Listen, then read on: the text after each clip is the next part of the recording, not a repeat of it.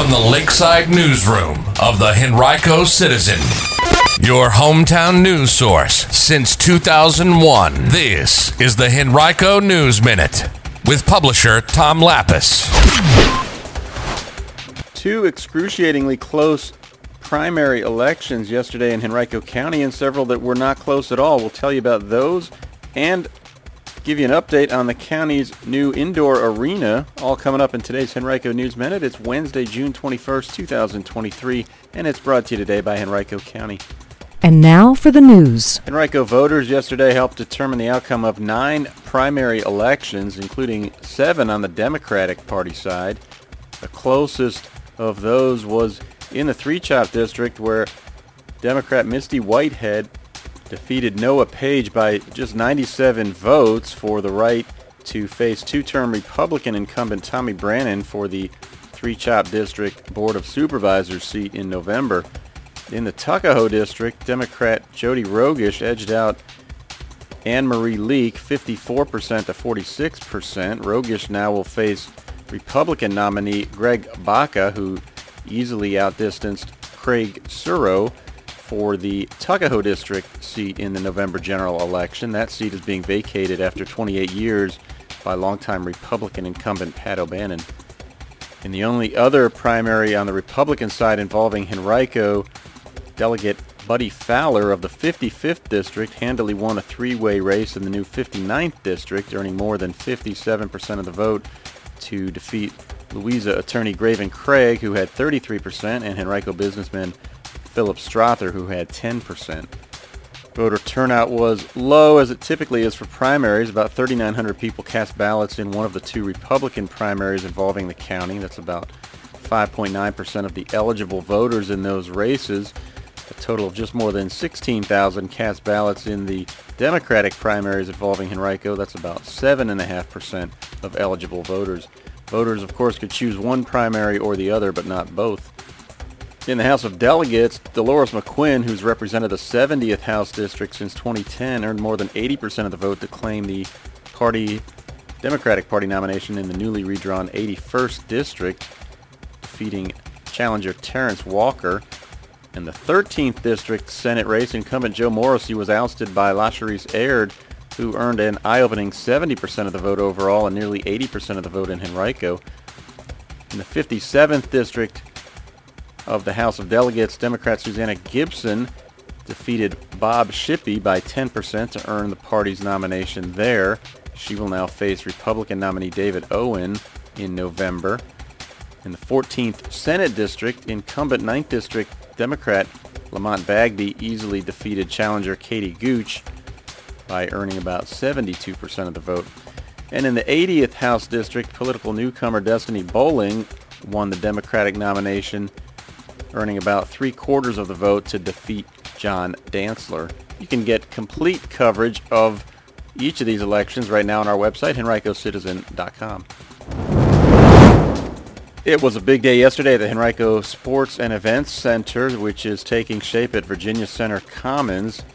For nearly a year now, Henrico officials have described the interest in the arena as robust, and yesterday they presented proof of that for giving media members a tour of the progress being made on the building, which is expected to be completed sometime in September.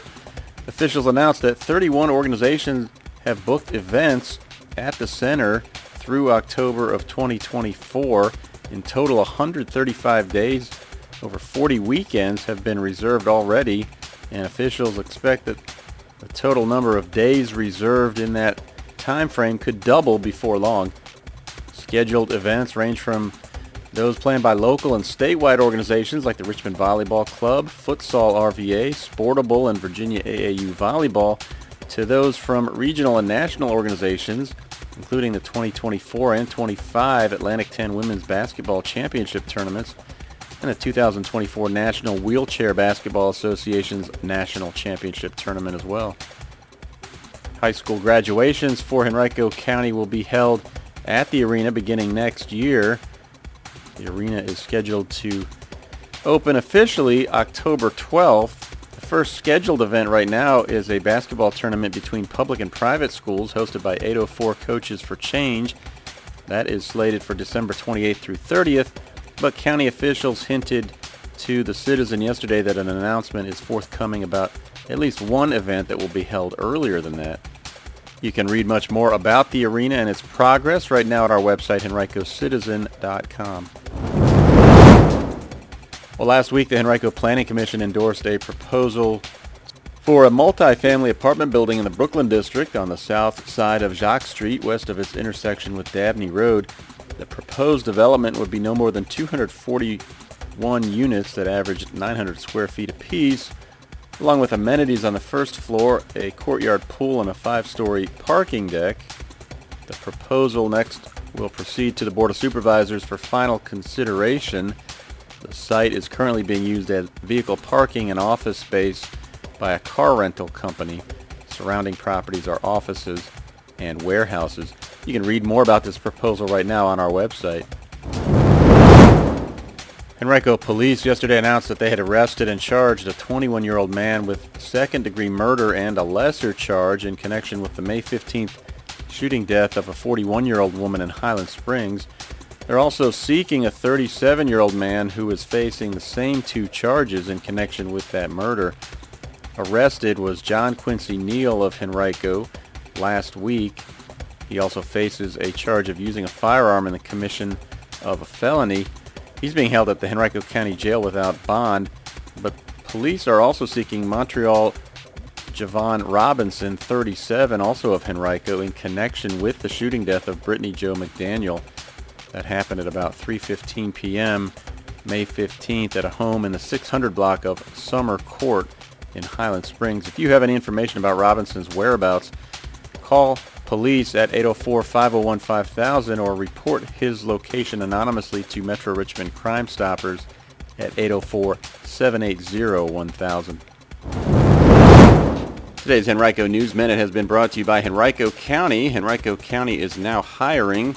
You can visit henrico.us backslash jobs to view a complete list of all opportunities, full and part-time, that are currently available. We'll learn more about Henrico's commitment to its employees and the Henrico way, and find out why employees like Henrico Police Logistics Asset Manager Kristen Gaines say, quote, Henrico feels like my home. It really is my family. I can't imagine doing anything else. That's henrico.us backslash jobs.